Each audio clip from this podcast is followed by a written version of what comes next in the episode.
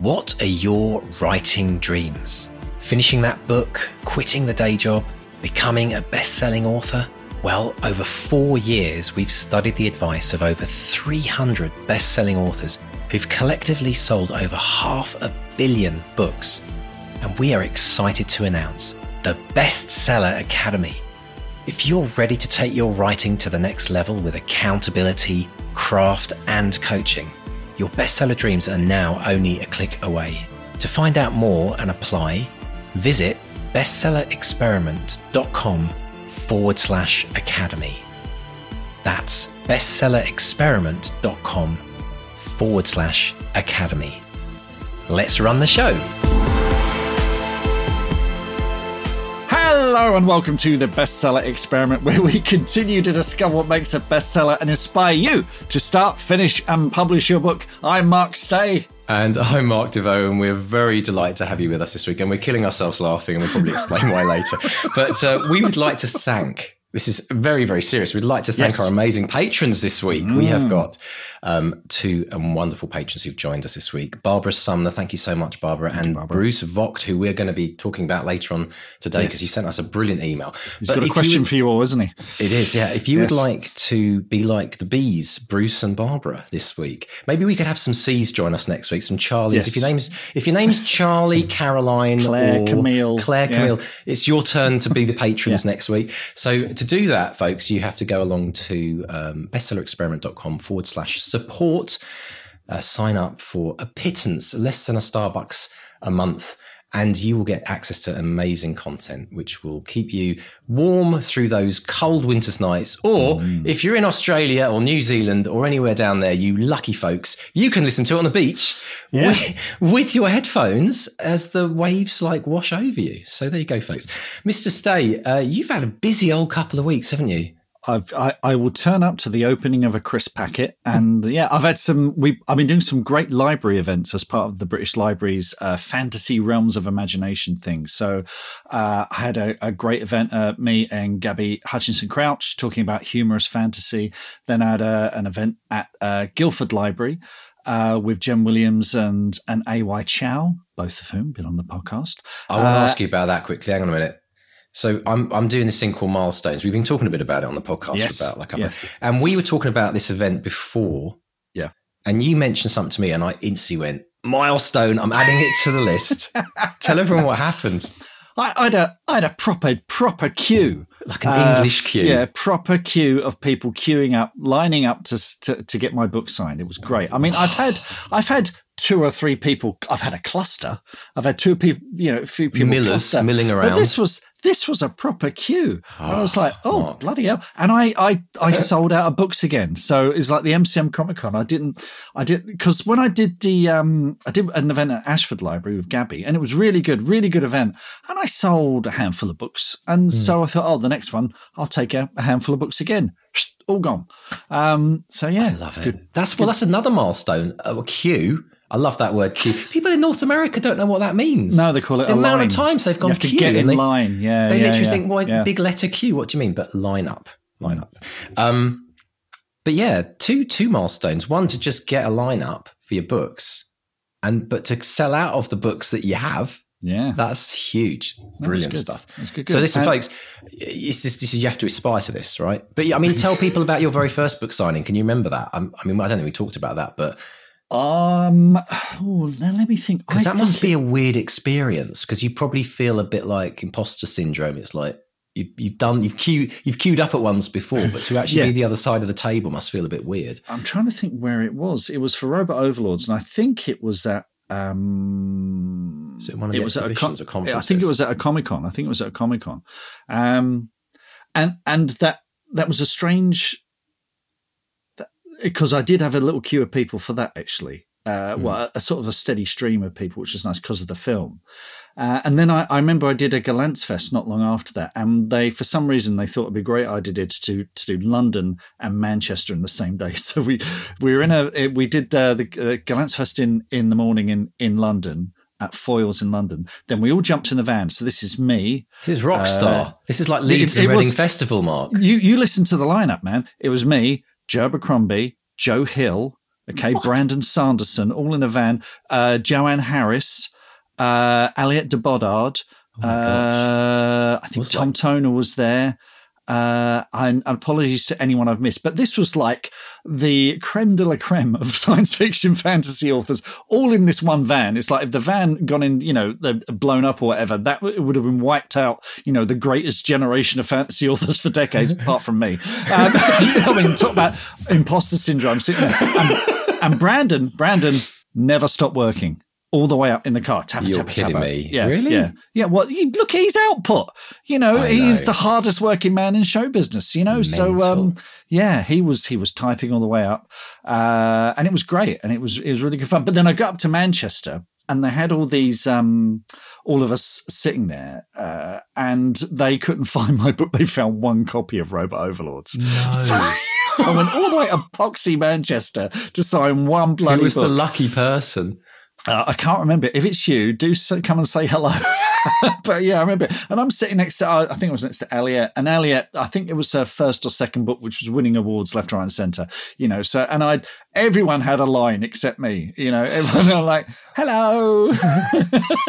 I'll sign your hand or something exactly, else if you yeah, like. Yeah, I yeah. think it's, do you know, I was just thinking book signings, such an interesting thing when you think about it, because I can't think of any other profession where that happens. Like because if like a rock star's walking down oxford street for example and you know like i saw des lynam once walking down oxford street. He was rock star, i know i know. Slight tangent but for any grandstand fans in the uk he was brilliant. Anyway i walked past him on the street and um and i had to stop him and just just say thank you. But if you ask someone for their autograph, it's usually when they're out and about and, you know, another one was um, who was the lady that wrote the Thornbirds? Col- Colleen McCullough. Colleen, Mc- yeah, I bumped into yeah. her. My mum loved wow. her as a writer. I was about my eight years too. old, yeah, and I got her autograph for my mum, which was, and I went home. Very nice. And mum said, "What did you get? What did you get in London then, love, in Oxford Street?" I said, "Well, for starters, mum, I got an autograph of your photo." And she's like, "What?"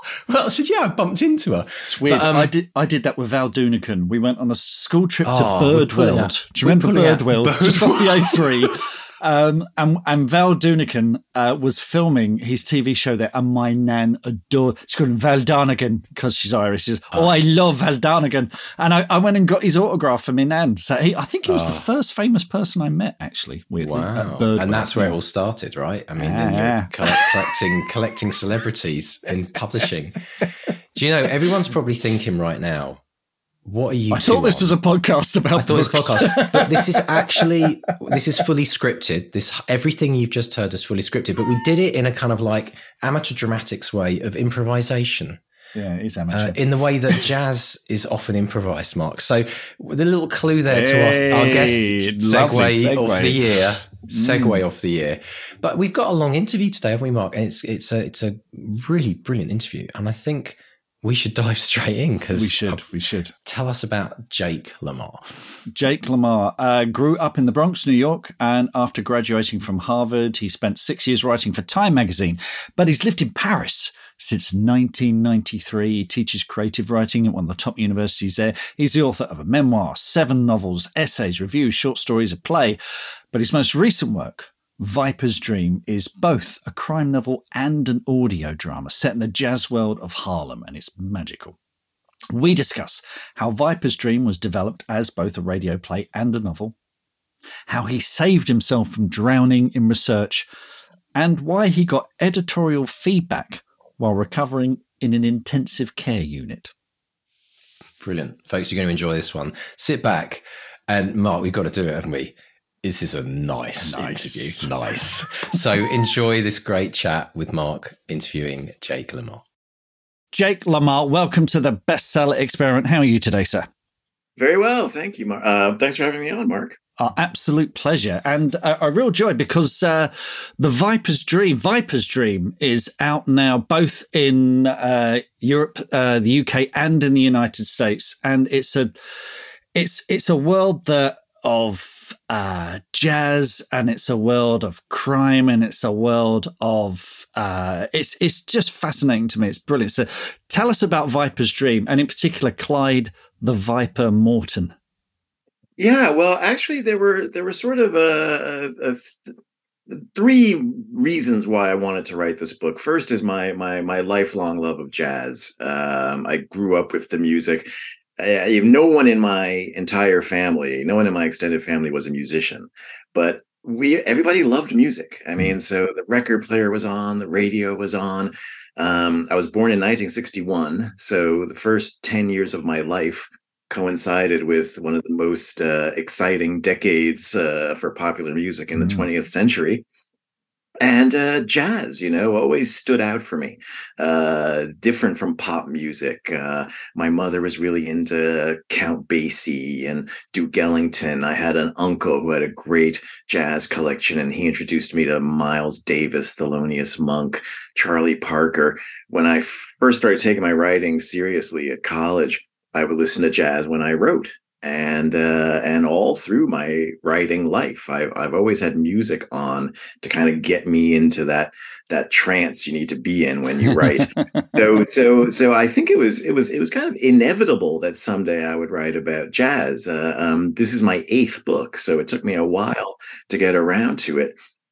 Um, and I kind of needed to find a way in and that leads to the the the second uh, uh, uh, influence, motivation, spark, and uh, and that's a book uh, which is tragically out of print. It was called the the Three Wishes, and um, uh, there was a woman who really existed.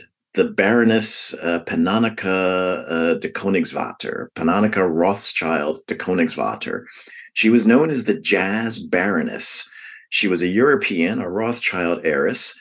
Um, was a was a resistance fighter during World War II, and uh, in the 1950s, as she said, she was living the dreary life of a diplomat's wife when one day she heard "Round Midnight" by Thelonious Monk, and this was uh, an epiphany for her. She thought, I, "I must meet this composer."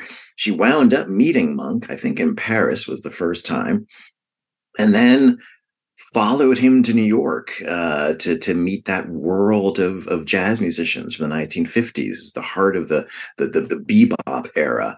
Um, she got to know all of these famous musicians. She was incredibly rich, so she was you know taking out suites in luxury hotels in New York.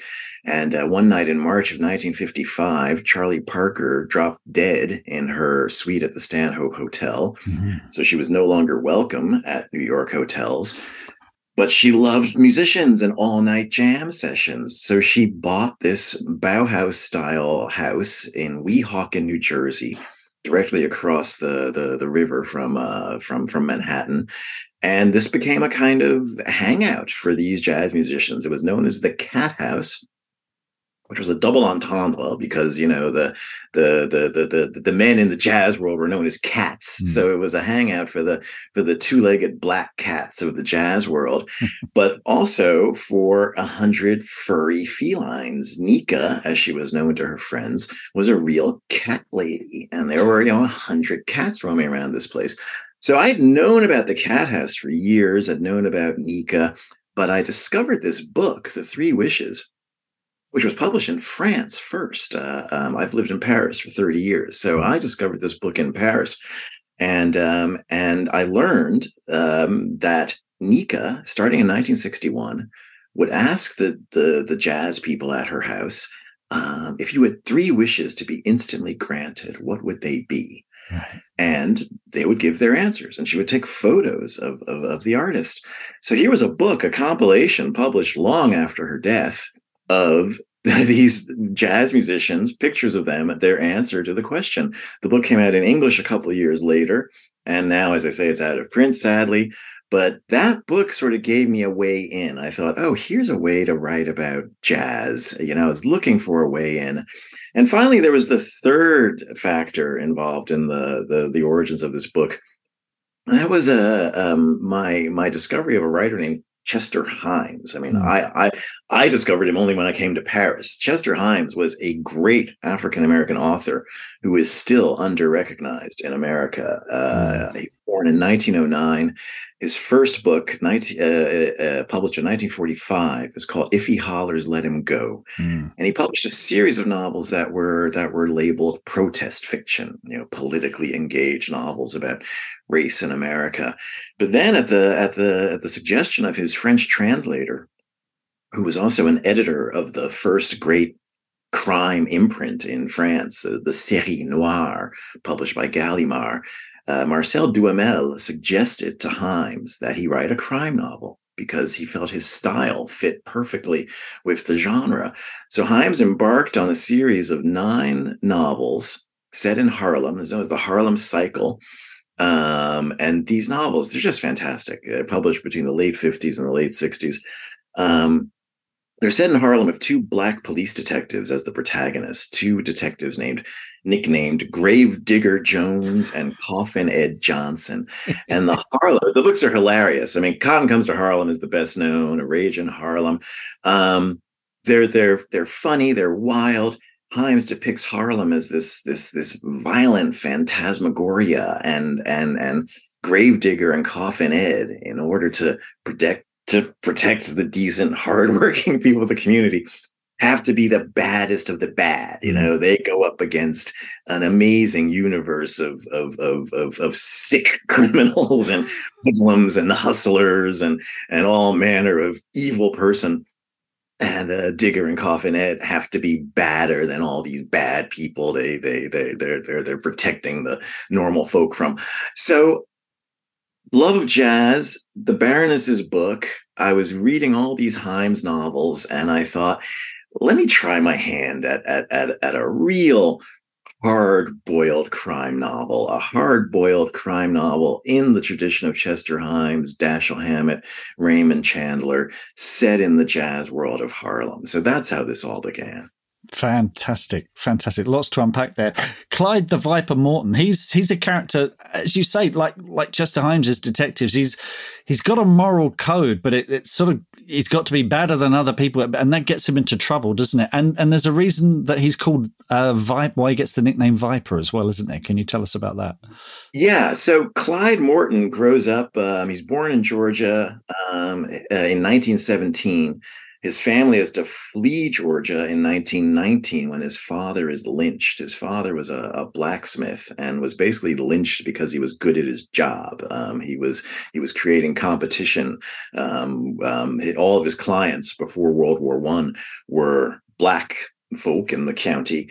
But then after he returns from France and returns from serving in the war, he starts to attract white clients. The the white blacksmiths guild doesn't like this competition they tell him to stop uh, accepting white customers. He doesn't, and uh, he's lynched. So he's basically lynched for being good at his job. The family flees to Alabama and when uh, young Clyde Morton, he's two years old when they have to flee, has no memory of his father, but discovers a trumpet that his father brought back from the war in France. Uh, his father didn't play the trumpet; it was kind of a trophy he must have come across somewhere. So uh, Clyde sets about teaching himself to play the trumpet. You know, with the with the the help of his uncle Wilton, who's a blues man in Alabama and Uncle Wilton encourages Clyde to, to go to New York and become the next Louis Armstrong.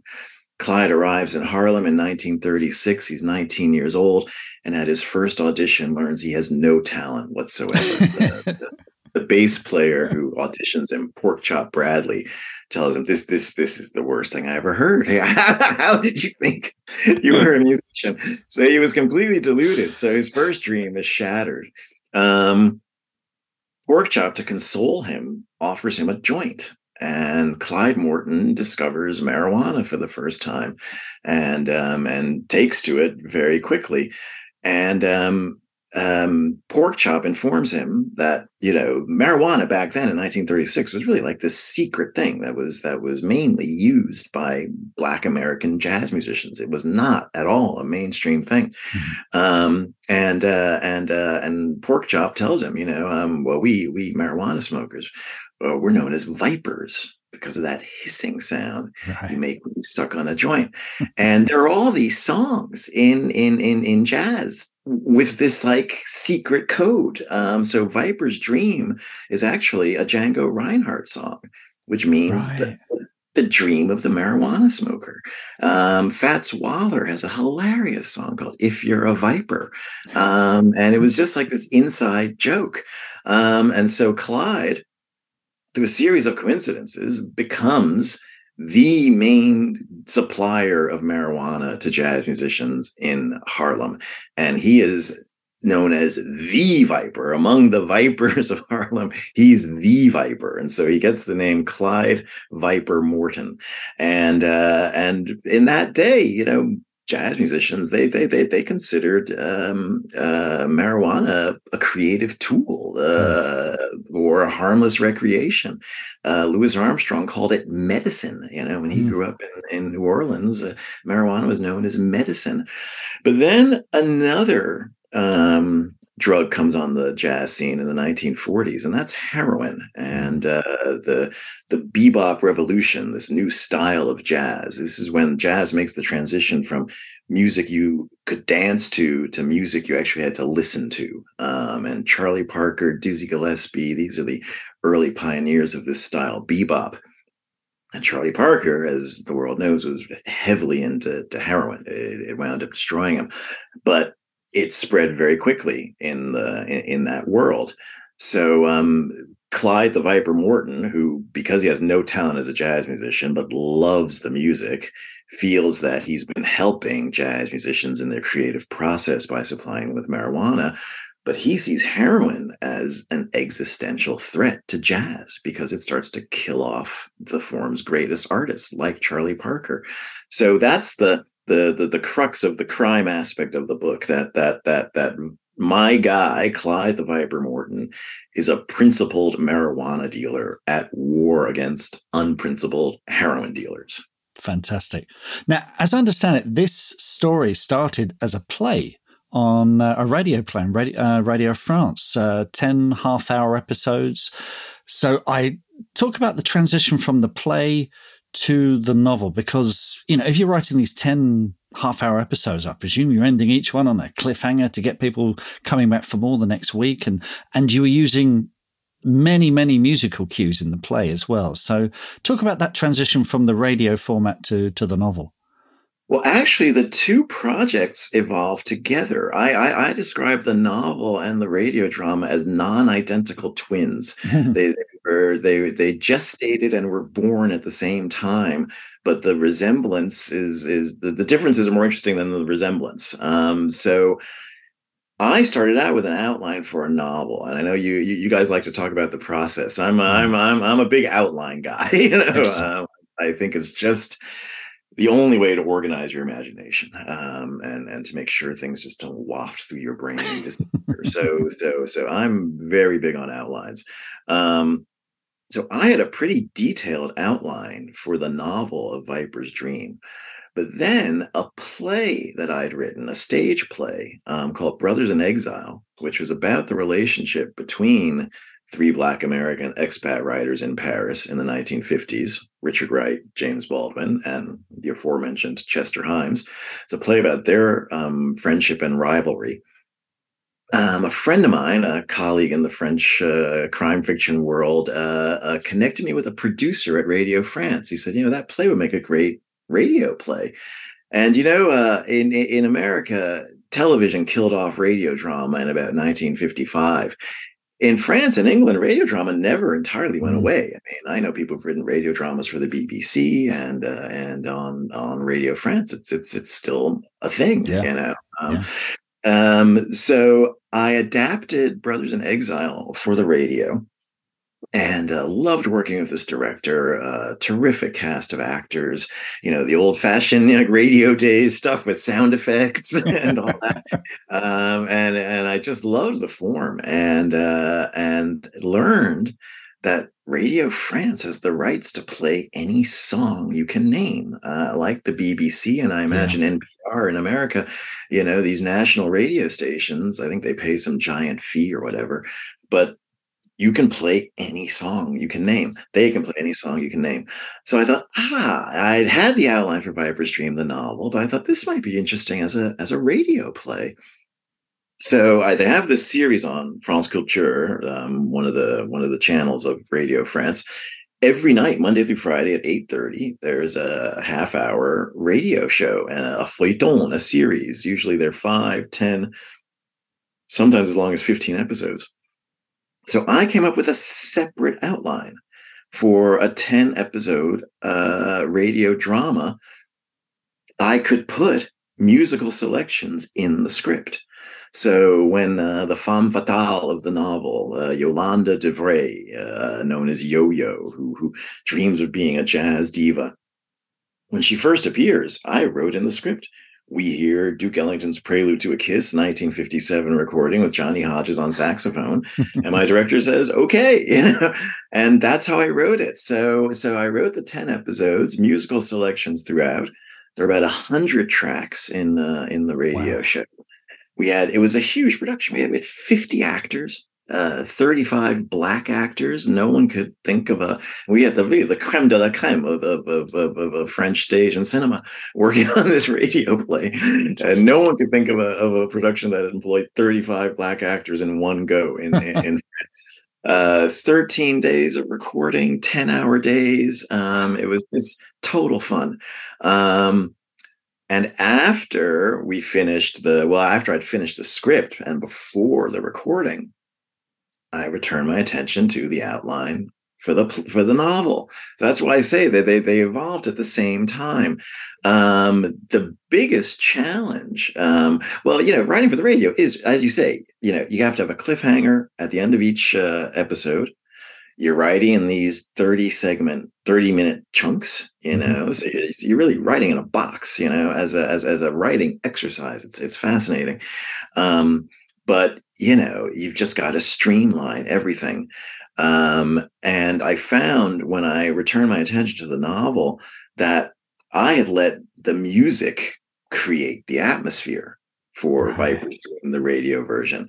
Now, sitting down in front of the, the page, I had to make you feel and and and and and hear and sense Harlem, you know. And so you've got to be Duke Ellington. I Duke, really Duke Ellington. Duke Ellington do all the no pressure in the radio in the radio version, and then I had to come up with this uh, uh, uh, as the author, and it was the biggest challenge, um, um, creating that ambiance. And I've been very happy. The the the book got terrific reviews. The book came out in France two years ago.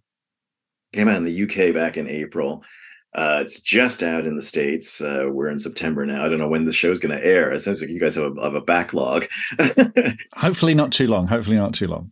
All right. Well, uh, well, it just came out in the states on September nineteenth, um, and the early reviews are great. Um, and I've gotten a lot of compliments on the ambiance, the atmosphere, the way that I evoke Harlem, and that is just the greatest compliment for me because that was the single biggest challenge uh, uh, moving from the radio to the to the to the novel version. Fantastic. I don't envy you that i really don't because it's just that having to be duke ellington or charlie parker. I used to you mentioned um, writing to jazz to get into that kind of trance state. I did i was introduced to in particular charlie parker when i was a teenager by a friend who was a big jazz fan and i've tried typing along with Charlie Parker, and it's the fastest I've ever written.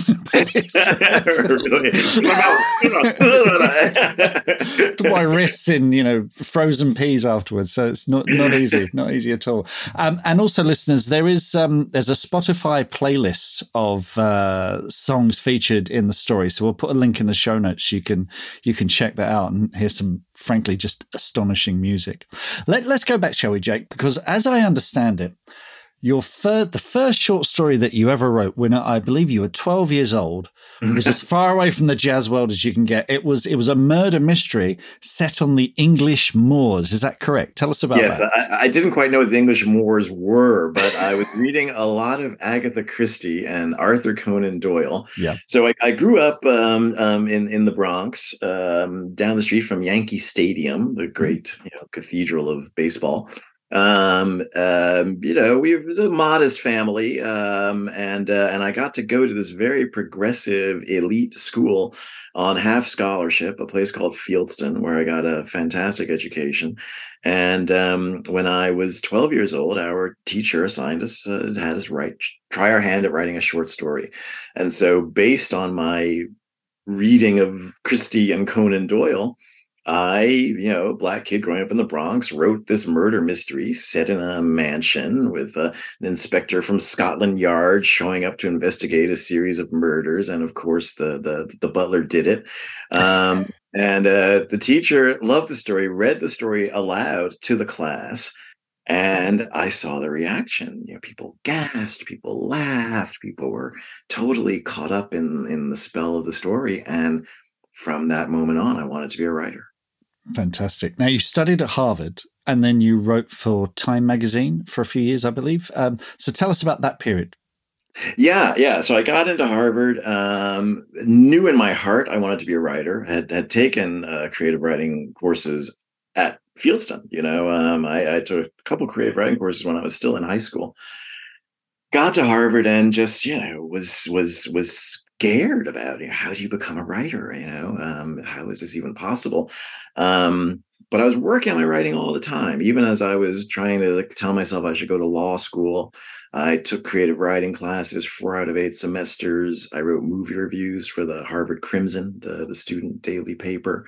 Um, i was in a major history and literature where i was cranking out papers all the time. So i was working on my writing all the time. And then by sheer luck of a connection, uh, one of my professors knew a writer at Time Magazine, and um, they just uh, you know, gave me a shot. Uh, put me on a six month uh, trial. I mean, I was paid, you know, uh, but that's how they would try writers out. You know, they'd bring you on mm-hmm. for six months and uh, see if you could write in the famous Time style. Now, back in those days um, Time magazine had a system that they started back in the 20s where you had reporters all over the world, but writers in New York. So, so if you were a writer in the New York office, you would get reportage from wherever the Middle East, Central America, Washington, D.C., and it was your job to tell the news in this sort of snappy style developed by Henry Luce back in the in, in the 20s and 30s. Um, so I I kind of saw it as a word game, you know. I really I, I I I I I really enjoyed the the the line by line aspect of the job. Um, I spent most of my years in the nation section, so all things pertaining to the United States. Um, started out writing a lot of uh, you know crime stories, really, you know, um, uh, mass murders and robberies and such, and then you know graduated to politics. Um, so it was the 1980s, um, the Reagan era. My politics were always very much to the left, so uh, so so politically, it was uncomfortable sometimes. Um, there were 60 writers on the on the New York staff. It was a very white male environment. Uh, there were never more than three black writers during the six years I was there. I was often the only black writer on staff. So in some ways it was awkward, but I did well. You know, I, I wrote cover stories and uh, and uh, and I was the single best thing about Time Magazine was having a weekly deadline. If you mm-hmm. couldn't make your deadline, you weren't gonna survive at Time Magazine. It was a weekly magazine. Um, but I knew I didn't want to spend my career at Time Magazine. I, I really saw it as a, as a, as a as a as a kind of apprenticeship because I knew I wanted to write books. I knew I wanted to be a creative writer. Um, but you know, after three years there, you know, you you get caught up in you know your day to day life, uh, and and I and I realized finally I had to do something to to to to focus on my own writing. And i know uh, again i know you guys love to talk about the process uh, i do too. Um, and everybody's different you know? Um, but what worked for me the only thing that worked for me I needed long, empty hours where I wasn't doing anything but focusing on my writing, what I wanted to get down on the page or the, the screen.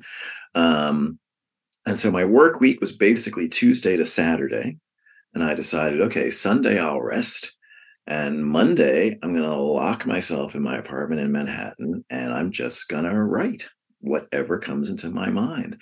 And so I tell people who are interested in writing, you know, find a time, you know, maybe it's Saturday afternoons. Maybe it's one day in the week when you first wake up or one night during the week when you when you're about to go to bed. But find two, three, four hours where you're only focused on writing. You're not answering the phone, you're not checking your mm-hmm. email, you're not updating your social media. You're just trying to get what's in your head on the page or the screen. Do that for a year and see how you feel. Right. You might find you don't like writing. It's absolutely solitary. It can be very tedious if you're trying to do it well. Um, but you might find you're sitting with some interesting material, and uh, and that was the case for me. After a year, I find I find I was constantly writing about my father. Uh, we were estranged at the time, but he was just this wild, larger than life figure, a guy who'd grown up poor in Georgia, moved to New York, did well for himself, had dreams of becoming a billionaire in the construction business in New York, got mixed up with some shady people, lost everything, and then disappeared from uh, from uh, from New York. And um, and uh, I, anyway, I wound up tracking him down and writing the story. Um, which was basically basically it's a memoir. There's nothing invented in that book. Um, um, it is an absolute true to life story of my relationship with my father, and through our story, I tell the story of the evolution of racial politics from the 1930s to the 1980s. Now, back in those days, um, you could not get published in America without having an agent. Hmm. Um, because I was at Time Magazine, it was easy for me to get an agent.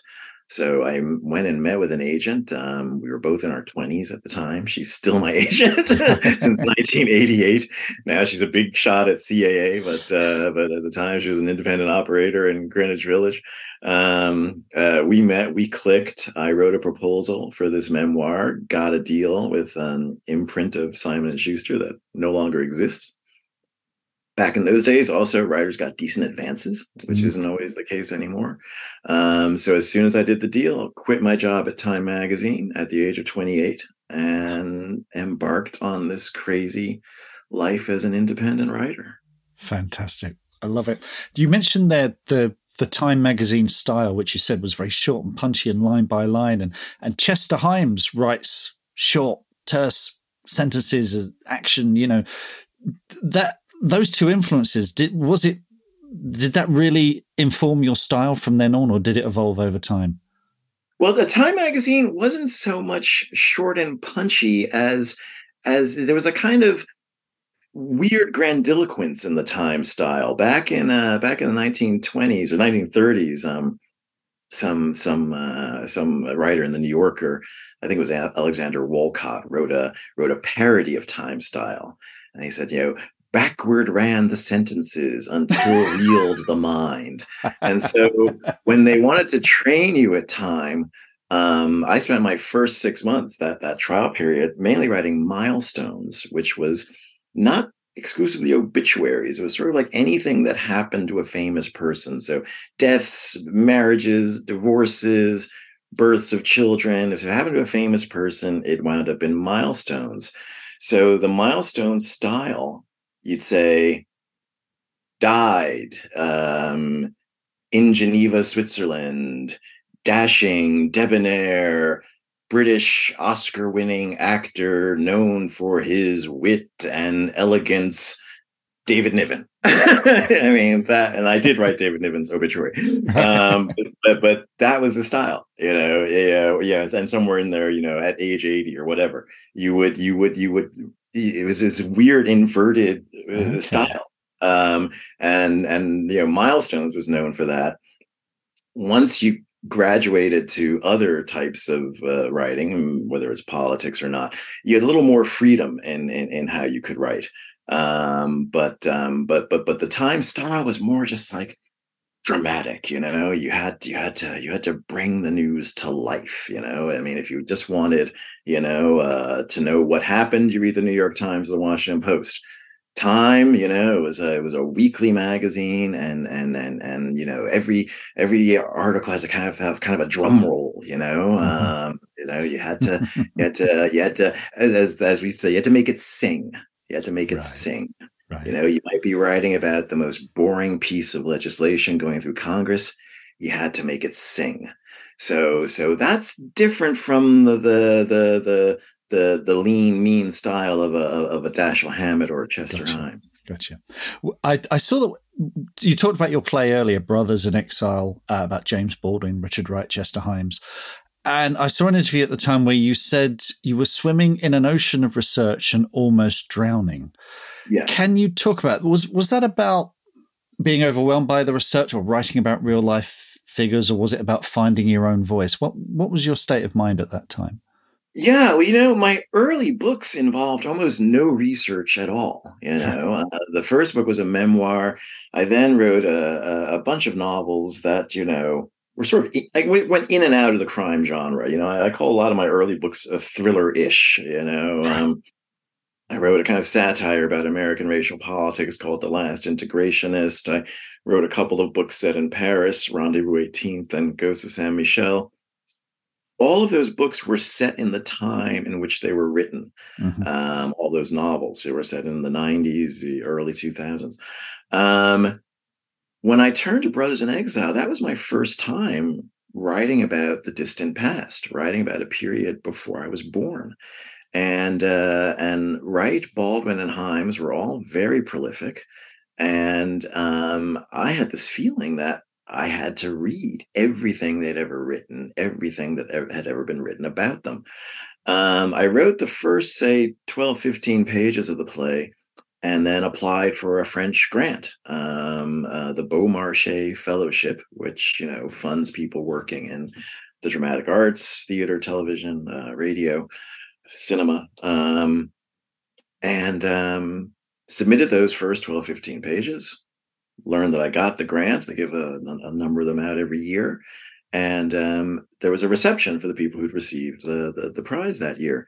And so I went to this reception, and, that, by then, yeah, I was just drowning in an ocean of research. I, I had all these books. I, I, I had kind of stalled. I'd stopped really writing and and was just reading and and trying to figure out how to go forward and um, and I was you know off in a corner having a glass of champagne with one of the judges who was a, an author of historical fiction, and I told him about my my dilemma. You know, it's just like I, I feel like I just I have to read all this stuff and I'm not advancing. And he said, Jake, you're not writing a biography, you're not writing a documentary. This is fiction. This is your Richard Wright, your James Baldwin, your Chester Himes. And it was the most liberating thing I could have heard. And and and and and I found that, oh yeah, it just freed me up, you know, to say, oh yeah, well, you know, Chester Himes started writing crime fiction in 1957. Why don't we make it 1953? Because you know that served my purposes for the relationship between Wright and Baldwin, who had this huge conflict in 1953 where Himes was present. I just you know mix things up. I would take things they'd really written and said, and and and and and mix it with stuff I completely made up. And uh, and I realized, yeah, this is the freedom of fiction. Even if you're writing historical fiction, it's still fiction. Mm-hmm. And so by the time I got to uh, Viper's Dream I felt totally free in having Miles Davis walk into the room and say whatever, you know, Thelonious Monk sitting there in the chair.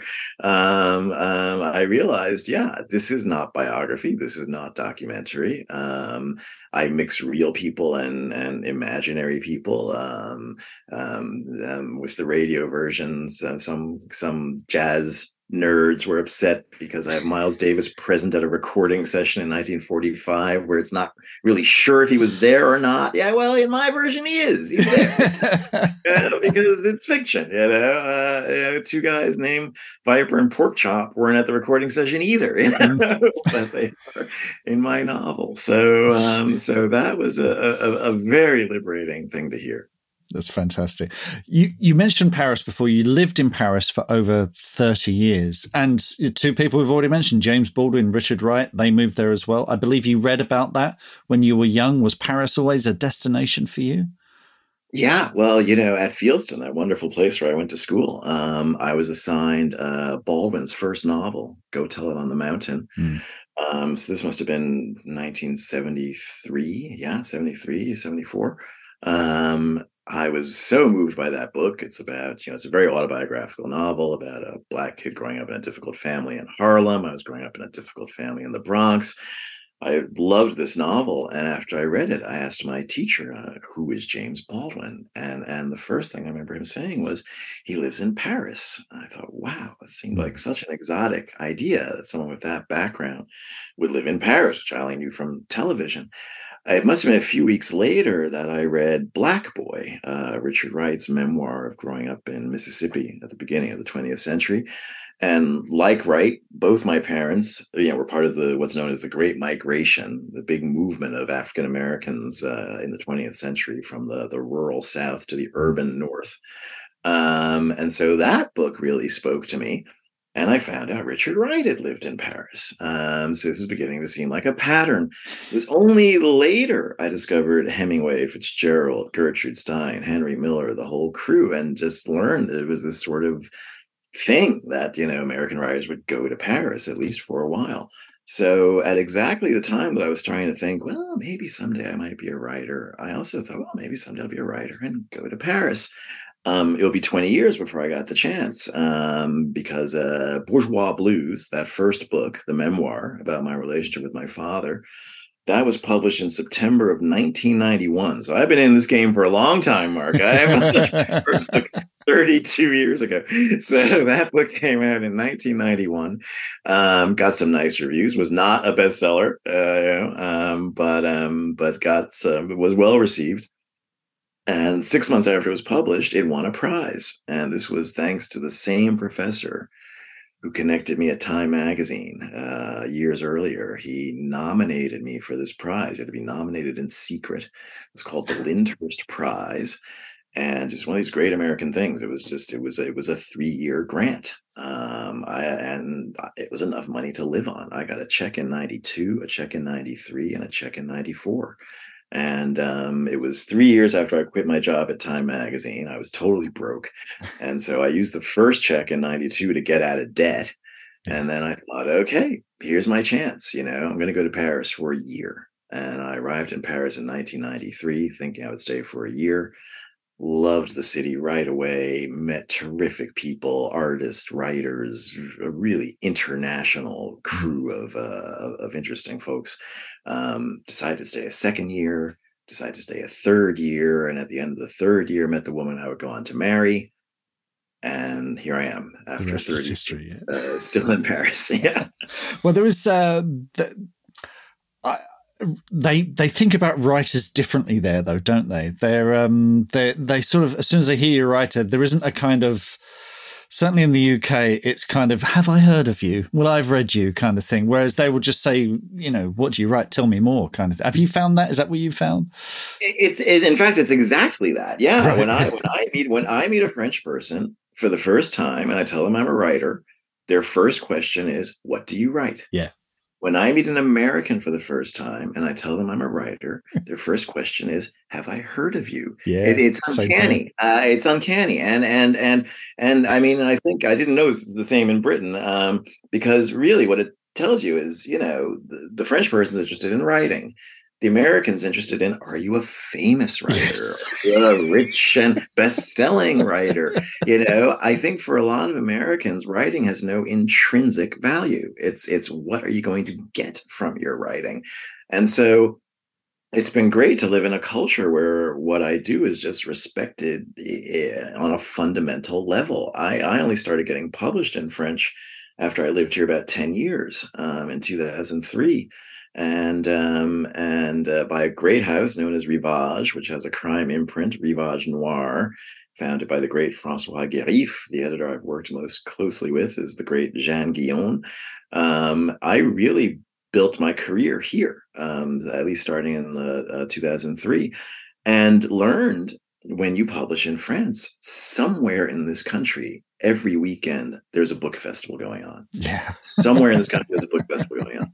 And since I go in and out of the crime genre and general fiction, I get invited to both types of festivals, you know. So I'll get invited to straight fiction festivals, I'll get invited to crime fiction festivals. I was at a, an English language festival in Angers last Saturday, the day after tomorrow, I'll be in Lille at a French language festival. I mean, this is this is the life of a writer in France, and people turn out. I mean, there's just yeah. an enthusiasm uh, for literature that's very different from uh, from what we have in the U.S. Fantastic. Who who are the French uh, crime writers we should be looking out for? On your website, you mentioned Dominique Manotti. Yeah, uh, yeah. Should we be looking at Dominique Manotti, who, who, has been translated into English? Mm-hmm. Um, her masterpiece is a book called Lorraine Connection, um, and she's a terrific writer. I mean, she she did write a series of novels with a with a police detective as the protagonist, but she's got a broader vision than that. And and Lorraine Connection is basically about the murderous effects of globalization. It's it, it, it's set in the in in in the the region of Lorraine, um, in what you would call a French Rust Belt town and uh, and and the Korean the Korean electronics factory has bought up the old steel and, iron works and employing the French people there and uh, an industrial accident triggers this this this amazing story this sprawling cast of characters of different classes nationalities ethnicities. She goes in and out of the minds of all these people and there is just a, a propulsive thriller plot, you know, at the center mm. of the thing. So Dominique Manotti, that book is in English and it's great. Another friend of mine, Karim Miské, um, uh, brought out a book called Arab Jazz. That was first published in 2012, won the grand prize for crime fiction here. That's fascinating because it's set in the 19th arrondissement, which is a place tourists never go. So I, I, live in the 18th arrondissement. There, Paris is just divided into 20 districts or arrondissements. The 18th arrondissement is known because uh, of, of Montmartre and you know the, the, the film Amélie. You know, mm-hmm. it's, it's, set, it's set in the 18th arrondissement.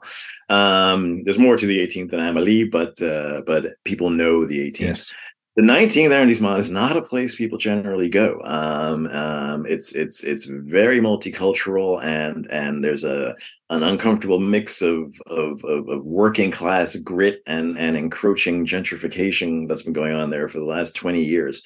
And uh, Karim, uh, who's got a very multicultural background, is as well known as a documentary filmmaker in this country as he is a novelist. Um, um, published his novel Arab Jazz, and it's it's it's just a great vision of of the real Paris that you don't usually see in cinema and, uh, and and television. So Arab Jazz and and Lorraine Connection, I would definitely recommend. Good stuff. Check that out, listeners. Also, I and you don't have to talk about this if you don't want to, but I did see uh, in your biography that you had a heart attack in 2015, and yeah. we're we're always fascinating where writers have these big challenging episodes in, in their lives.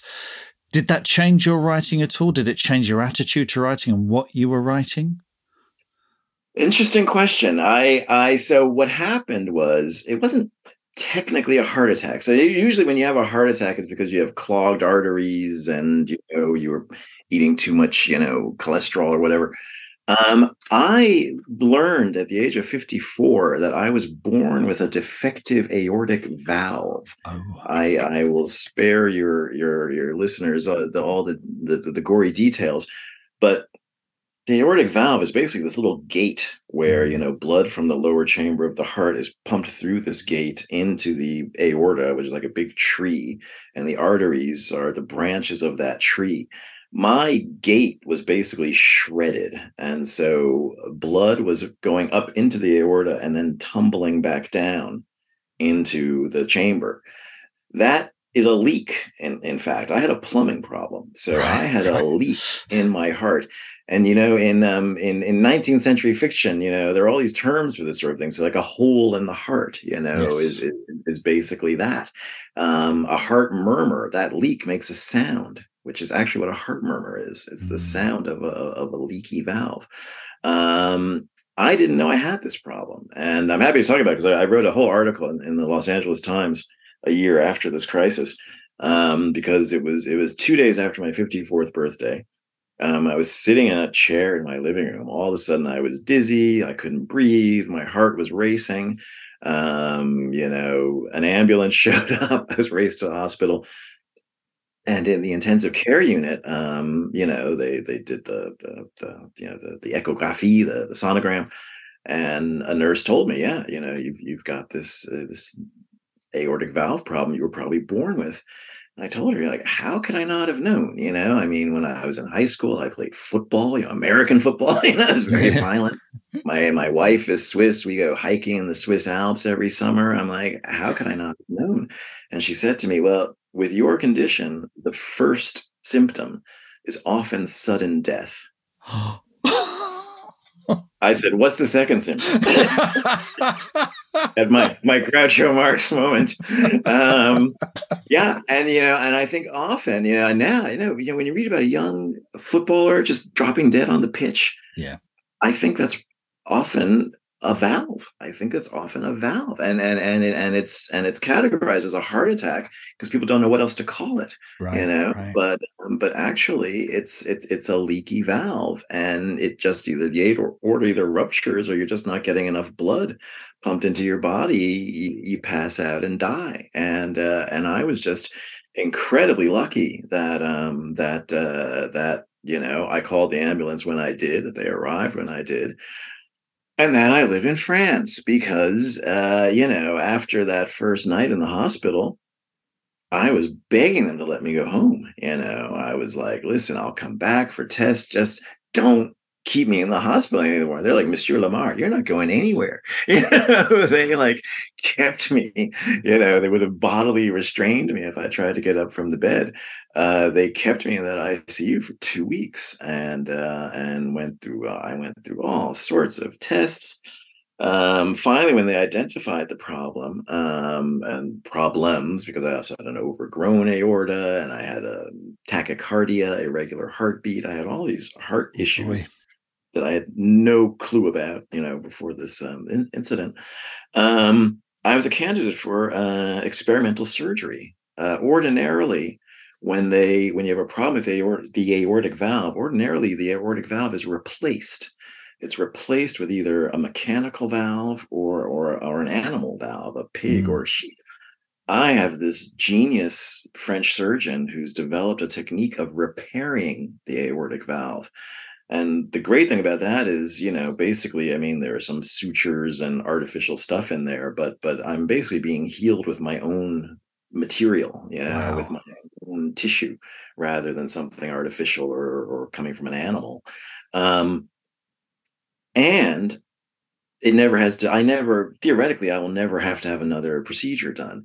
When they replace the aortic valve, they have to replace the replacement every 10 years. So you have to yeah, keep yeah. going in for um, for for these procedures. Um, with me, um, it's been eight years now. I feel great. You know, I mean, I have no. Uh, I mean, I'm, my body's riddled with arthritis, but that has nothing to do with the heart you know, you know, in terms of the stuff that can kill me, I'm I'm doing great. You know, my arteries are clear, my blood pressure is perfect, the the the ticker is ticking properly and um, and this was all done thanks to this um, genius surgeon Emmanuel Lansac, who has you know been been proselytizing for this for this procedure you know over all these years. I was patient 380 i was the 380th person to have this operation done. Wow. I, I don't know what happened to patients 1 through 379 i don't know. But uh, but i'm i'm basically a prize guinea pig. And um and um you know i'm under surveillance by the you know french medical state. I i fill out a questionnaire every year. I go see my cardiologist. They track my my progress and here's the other great thing because I live in a country with uh, socialized healthcare, I paid virtually nothing for this. Mm. I, with with the surgery, all of the tests, the electrocardiograms, everything I went through, 47 nights in hospitals yeah. uh, in, in 2015. I paid the equivalent of about 1500 euros, you know, which is pretty much the same in dollars, you know. Mm. Um, this is nothing. Um, um, really, I probably had a million dollars worth of work done on me, and I paid fifteen hundred euros. Um, in America at the time, what I had could have been considered a pre-existing condition. Yeah. Uh, no, I didn't know about it. I'd had this problem my whole life. Insurance companies could have refused to support me uh, to to to help me pay for for the for the operation. So um, that was when I, I, realized, wow, not only you know have I had a, a, wonderful life in in France, living in France might very well have saved my life. Yeah. Uh, yeah. because I didn't know about this problem. Has it changed what I was? I, I don't actually think it's changed my writing because I'd already started Viper's Dream. So so I had a uh, had the outline for the for the um for the novel and I had just submitted the pilot, uh, the first episode, uh, to my director. And I remember her calling me to give me feedback. She didn't know I was in an ICU, intensive care unit. and, at the end of our conversation, after I given her, after giving me all her feedback, I said, "Listen, Laurence, by the way," I told her, you know, what I'd been going through. Um, I think maybe Viper's Dream. You know, I, I suppose where it did connect to my writing is once I once this ordeal was over, I mean, it was basically a six month ordeal in and out of hospitals and all this stuff. Once I could throw myself into the writing of that project, I think it just really helped me get my head out of, you know, this, uh, this, this, you know, um, brush with mortality. Um, and, uh, and uh, and and and I and I wasn't somebody who didn't stop and smell the roses. You know, I think I really appreciated life before right, that. I yes. didn't really need that lesson. you know? but uh, but writing was uh, was uh, I, I, I I writing became you know even more of a solace than it had always uh, than it had always been for me um, um, because uh, it was a way of, of of getting out of this frame of mind where I was just thinking about uh, my health uh, day and night. Good stuff. What's coming next from you, Jake? I'm working on another project that's evolving in much the same way as Viper's Dream. Um, um, it's a story that I'm working on as both a radio drama and a novel.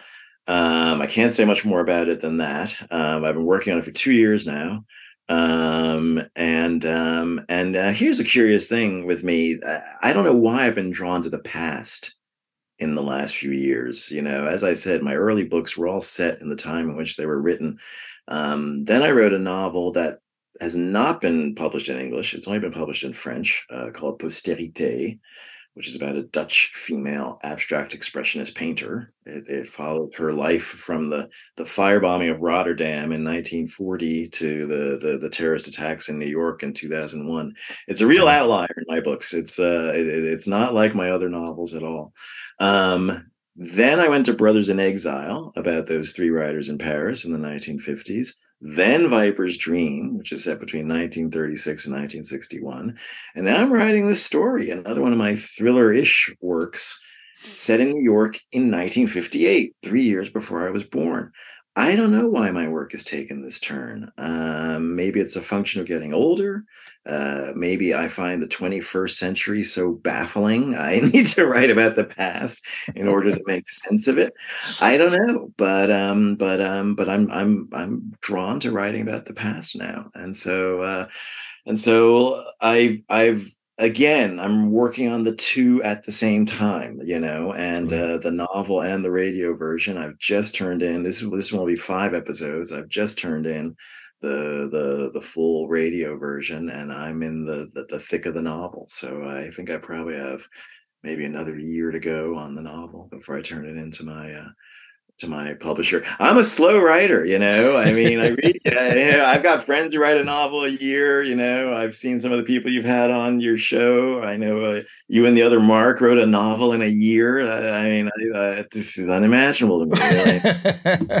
a, a book is three or four years of my life. You know. Well, it's it's always worth the wait. Um, folks, uh, Viper's Dream is out there now. Go grab it and listen to the soundtrack as you read it as well. You won't regret that either.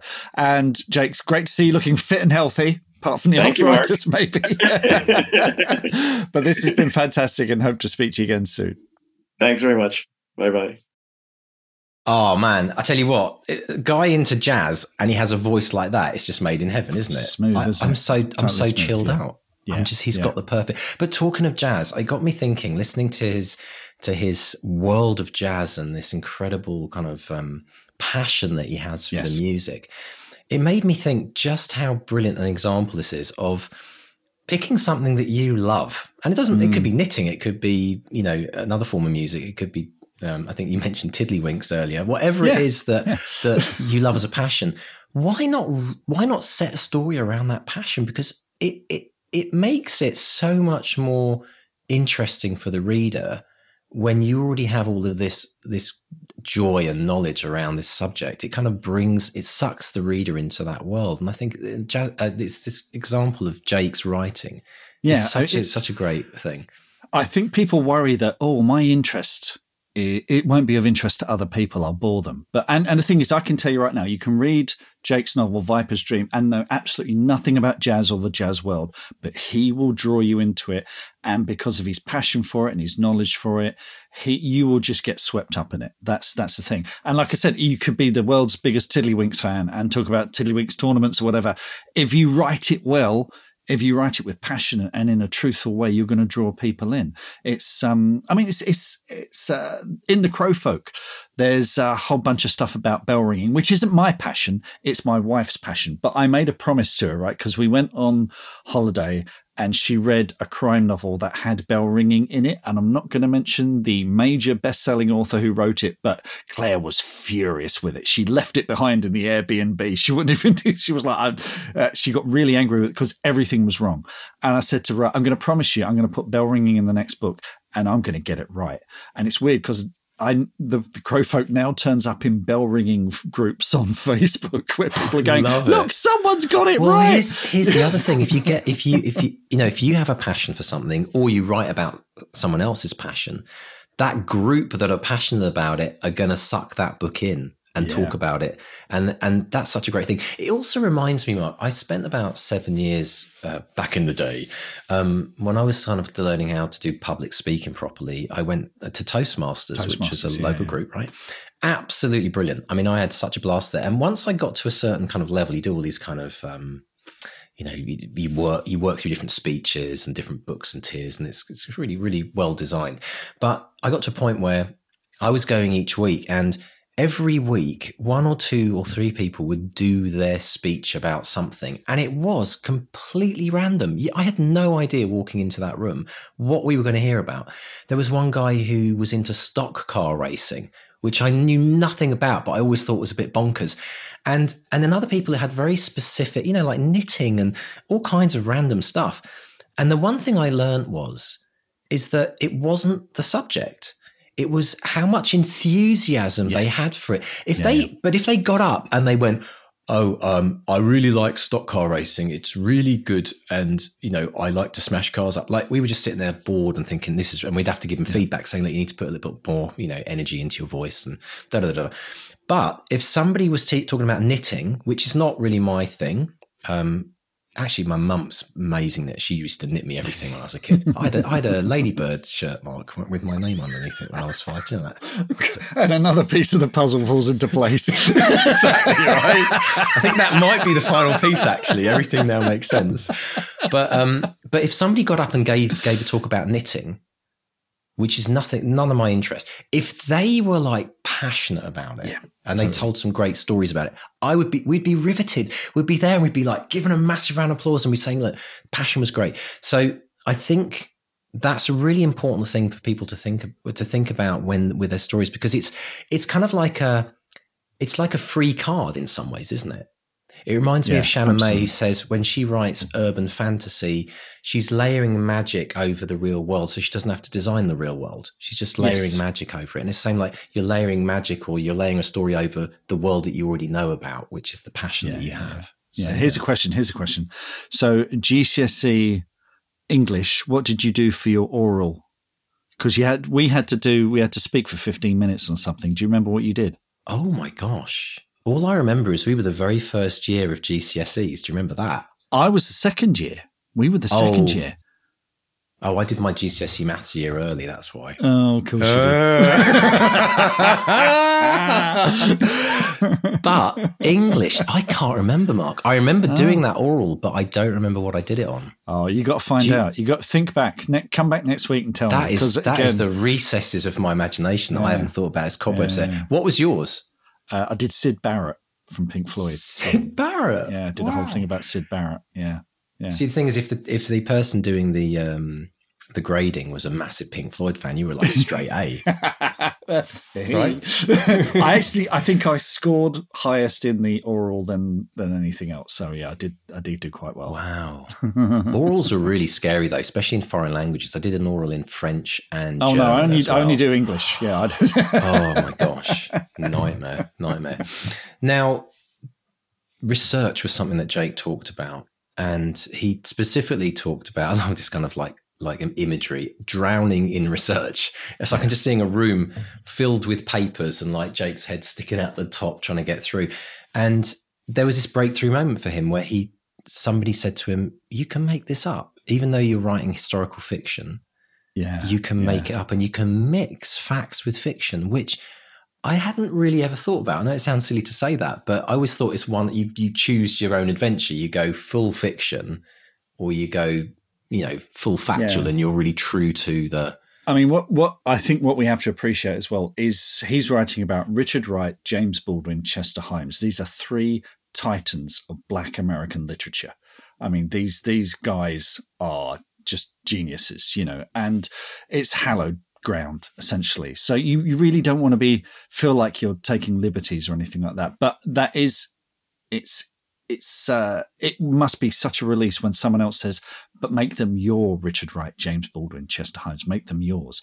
And it's interesting. I was I was on the local radio uh, just last week because um, they were because the you know the Crown has come back on Netflix oh, for its final yeah. season. Yeah, I love the Crown. I love the Crown, and the Crown takes huge liberties with you know what we perceive as the truth and i'm air quoting that because who knows what the truth really is you know hmm. there there are scenes in there that are complete invention uh, and of course when it started when it's about you know, set 80 odd years ago with the royal family back then, we all sit there and we stroke our chins and go, Oh, I wonder what that was really like. And of course, now they're doing Diana and Charles and Camilla and all this stuff that we think we know about and, you know, the death of Diana and all that, all the, all, all, everything that came out of that. And of course, because we think it's still fresh in the memory for a lot of people, we kind of think, well, that never happened, and that never happened, and that never happened, which completely misses the point of drama. Drama takes the essence of something. Uh, you know, an author needs to make choices about what they're going to leave in, what they're going to take out, that kind of thing. So it's um if you're ever doing something set in the real world or based on history, you're not. I mean, if The Crown was going to be realistic, it would be 80 years long with not a single break. I mean, I know I'm being flippant, but that's the truth, you know? And if you want facts, there's Wikipedia right there with, you know, all of that. But even then, you know, you take some of our best historians. So I don't know, uh, Simon Sebag Montefiore, right, who published him at Orion. He's, he's done brilliant history books. Particularly, he did a book on young Stalin and Stalin, and they are seen as the definitive books about the life of Stalin. But they're about that thick, and I'm holding my fingers, you know, a couple of inches apart. You know, they're chunky books, but it's not all of Stalin's life. Even Sebag has had to sit down and go, okay, there's stuff I'm going to have to leave out, and there's stuff I'm going to focus on because he will have a particular take on it. So that's what Jake is doing with Richard Wright, James Baldwin, Chester Himes. He's saying, you're seeing these guys through my prism, through my passion. You know, talked about you know that that that kind of uh, prism, the way that you see the world. You know, so uh, and it's, it's funny because I'm I'm about to embark on so I, I can't talk about it yet, but another writer and I we found a true story that we can't believe hasn't been made into a movie. And we're like, oh, this is brilliant. And we've actually tracked the person down. We had to do a bit of detective work and we found them. And we're now in the process of going, look, we want to tell your story, but in the process of telling the story, this is not a documentary. We want to make a feel good movie out of this. So we're going to have to make changes. And that's going to be a really interesting conversation if, you know, if they agree to doing it. So yeah, I'm about to embark on something like this. So, um, yeah, watch this space. I love it. I love it. Now, talking of feel good movies, there was a movie that Jake mentioned, and as soon as I heard it, I thought, oh, I love that film, and it's got a massive place in my heart. And and the film is Amelie, Brilliant. and I, I just I've got to say, like we we were almost named our daughter after after Correct. the main character. um, but the the strangest thing happened. It was it was years ago when that movie came out. Um, for anyone who doesn't know what it is, it's a French movie in French subtitles, and it is just it's probably my top one of my top five movies, but it's definitely my my top feel good movie ever. Mm-hmm. And I remember it was my birthday on a Wednesday around like in October. It was rainy, and I always try and take my birthday off. It's like a thing that I, and everyone else's birthday in the family is my tradition. And um, my wife and I were thinking, what what should we do? What do we normally not do? And I thought, let's go to the cinema uh, just because we'd never do that on a Wednesday afternoon when yeah, yeah. kids are at school. And so we went and we just went to this local Cambridge Arts Theatre. If you've never been to Cambridge, go to the Arts Theatre. It's absolutely brilliant. It's like one of those perfect, like little theatres that does it right and it has all these random films that you'd never see in the mainstream cinemas. And we walked in there and there was one film on, it was called Amelie. And we just sat in, we had no idea what it was. But by the end of the movie, we were we were laughing, we were crying. Yeah and it was just one of those magical moments that I always think about because that movie has such an amazing feel good factor to mm. it. And so, and I know you've seen it as well, haven't you? I love it. I, I, I listening to that, I'm thinking, oh, how long has it been since I've seen it? It's on Disney Plus and it's on my sort of watch list. So I'm going to actually bump it to the top there and, and give it another watch. Because yeah. uh, it must have been again, about 20 years. It has to be more than 21 oh, years ago because easily. my daughter's yeah. over that age now. So yeah, wow. Yeah. Yeah, but here's the thing. So the, the bestseller experiment challenge for everyone listening today. If you haven't seen Amelie, watch it. Treat yourself. And if you have treat yourself, and if mm. you have seen it and it was a while back, watch it again. It's yeah. also, I mean, the reason I wanted to bring it up and make it relevant to this podcast somehow. I mean, we've got the French link, so I guess we're right. But it's actually a brilliant example of storytelling as well the way that that film weaves itself together, you kind of have to watch it a few times just to see how beautifully yes. woven that story is. So it's a great analysis of how to write an amazing story. But also, you know how we've talked, uh, in fact, quite recently, haven't we, on the podcast about emotion? And you did a whole thing about writing with emotion. Mm. That movie gets your heartstrings brilliantly. Yeah. And so it's it's one of those films you think it's a bit of fluff to start with. You think it's about yeah. nothing, and then it draws you in, and it's oh, it's, it's wonderful. Just all I'll say stuff. is, if you've watched it, my favourite bit was the Ariel and the dad watching footy on TV. brilliant, absolutely brilliant. But um, folks, this is uh, we could go on forever about Amelie, but do watch it. It's a great, great story. But listen, if you'd like to join us in the extended edition of this podcast, we're going to talk about some pretty big, serious stuff. We're going to talk about how a brush with mortality can change your writing forever. We're also going to talk about how different people and countries and cultures perceive authors and might come up to you and ask you questions about who you are. And uh, Mark's going to dive into endings and cliffhangers as well. So if you'd like to dive, dive deep with us on those topics, just pop along to bestsellerexperiment.com forward slash support and um, sign up to support this podcast and get all the extra goodies. So, Mark, I hear there's lots of wins this week. Yeah, lots of good stuff. Actually, we'll start with a question, and this is from Bruce, uh, our new patron. Uh, he says, uh, "Dear Marks, um, I I I have a weird surname, Bruce Robert Vogt, which is a Swiss German surname pronounced with a Dutch guttural G. So again, apologies if I've if I've mangled it for you, Bruce. So, so Vogt, I think, like like Van like Van Gogh. We say Van Gogh, but I think it is Van Gogh. It's it's like that. Whereas Americans might go Van Gogh, but it's yeah. Van Gogh. Um, and he says it's a Swiss German surname, uh, and he's he's basically he doesn't he thinks he needs a pen name. So he's going what pen name shall i choose? My grandmother's surname was dexter which i like but does does bruce r. Dexter work? I think it does. Sounds aren't there good. already too many r initials in authors? Uh, maybe in fantasy maybe maybe. I mean maybe that's that's a good thing. So he's got a few projects uh, you know and he appreciates any advice. So what do we think folks? Uh, are we thinking bruce r. Dexter sounds good to me. Or I did point out to Bruce, I said there is a science fiction, an acclaimed science fiction author who has a version of his name, A.E. Van Vogt. Uh, and uh, I looked it up, and uh, he the van he added uh, just to sort of lead the the the reader of his name into the the second V. So Van Vogt, he was just a Vogt. So maybe stick with your original name. But listeners, what do you think? Let Bruce know. Uh, yeah, let me know. Yeah, yeah. I think yeah. I think Bruce R. Dexter has got all the all the rings Ticks, of like yeah, a really great, great Ticks author, all the like classic name. I must say, I mean, I've I've got I've got history with this mark. My surname, of course, you know, yeah, right? or Des Vox, as Des I'm also known, and it is. It's a really big one. It's a hard like in the world of Google or in the world of you know anything podcast, audio, radio, where people hear your name and they don't they don't know how to spell it, then it kind of blocks you going you know, and easily finding that person on, Yeah. you know, get their website. So yeah, it's a, it's a really important question. So yeah, let's have some suggestions, folks. Good luck, Bruce.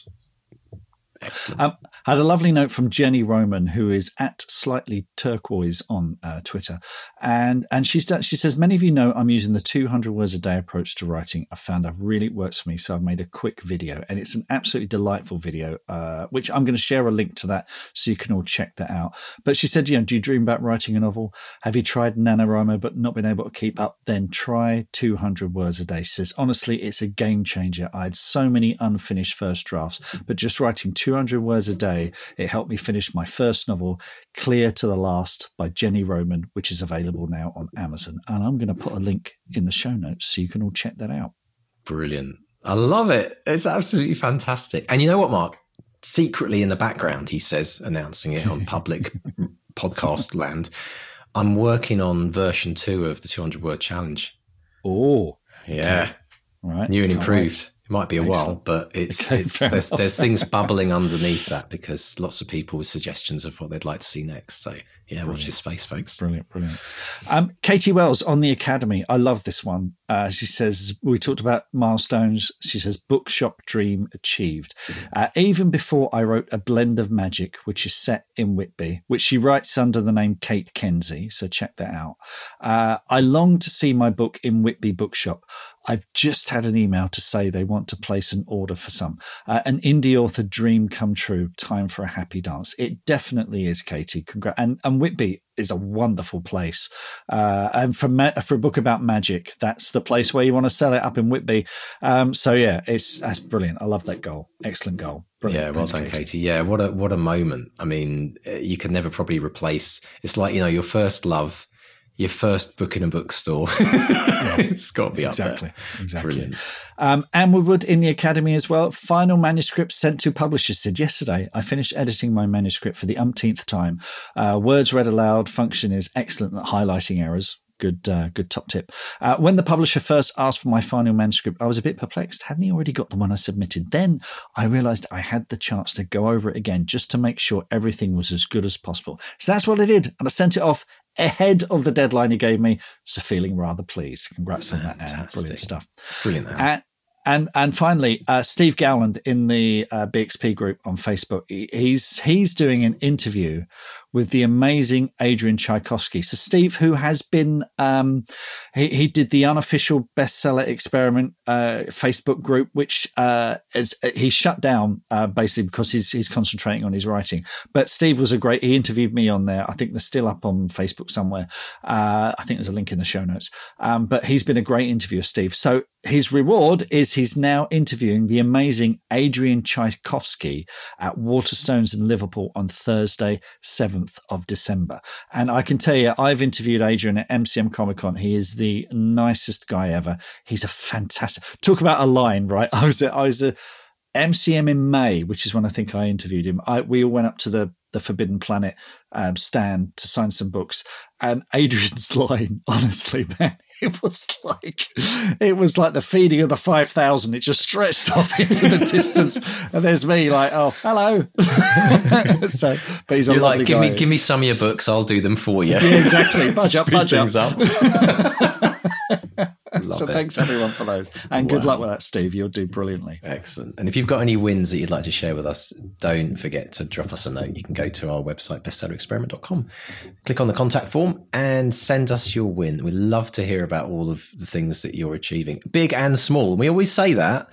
Is that you might think it's no big deal, the small ones, but you know, it's we talked about this in the extended, didn't we, Mark? It's the tiny things that make the biggest changes in our life. So celebrate every eat- enjoy every sandwich. That was a book I once read. Enjoy every sandwich. So mm, send us your. Great, I had a bloody great sandwich today. Did you? Oh, mate, I found a new place in Whitstable. Um, I forgot what it's called. I should give them a plug. Oh, I had a BLT to die for. Absolutely fantastic. You should endorse them on the podcast, Mark, and then they might give you a free sandwich every Wednesday. yeah, I'm an idiot. I should have written it down. it's always next week. Brilliant stuff. Then, how can people find us on socials? they can find us on Facebook. We're Bestseller Experiment. Twitter, Instagram, and Threads. We are at Bestseller XP. Uh, uh, drop us a line on bestsellerexperiment.com. There's a contact tab there. And thanks as always to our editors, Dave and JD. Absolutely. And if you would like to sign up to the 200 word challenge, folks, it is legendary. You might you might be you know still ha- hanging hanging through with your NaNoWriMo and you might have given up on the first week or you may have not ever started it. The 200 word challenge is such a great way to just build that daily writing habit every single day throughout the year. So go to 200wordchallenge.com and sign up. And also, if you would like to join the newsletter, the uh, Bestseller Experiment podcast newsletter, just pop along to the website bestsellerexperiment.com, click on newsletter, pop your email address in, and we will send you updates each week of each new show that we're doing and all the great things that you're going to learn by listening to it.